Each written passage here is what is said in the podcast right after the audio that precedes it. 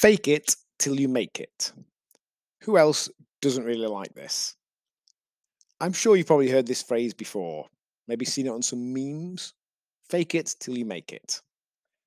I get it, but to me, it's just not quite the right words. The idea of faking it just doesn't quite sit right. Sounds and feels like just being someone you're not. As suggestions of trickery or deception. And making it has certain connotations. It feels a bit like pretending to be someone you aren't to trick people into giving you a better job and or more money. I read a variation of today that I like much more. You don't have to be that person to become that person. You can change elements of who you are over time by leaning into parts of you that are already there. Concept itself is of self is fairly fluid at the best of times. We see ourselves differently all the time, and pretty much every other person will see us slightly differently.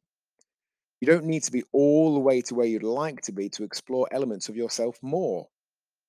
You don't need to be an experienced public speaker to speak publicly. You don't need to wait till you get that promotion before you start doing things more like what's required in that promotion. And you don't need to be as slim, fit, and healthy as you'd like to be to do what someone who is as slim, fit, and healthily as you'd like to be does. All those things are just things that we can do. If they conflict with our personal values, then not doing them is cool, of course. Many of them won't be that dissimilar to things we're already doing. We already talk to people at work. We already do stuff at work. We already eat and move. We're just perhaps looking to do it more like who we are in the process of becoming rather than waiting until we are fully there.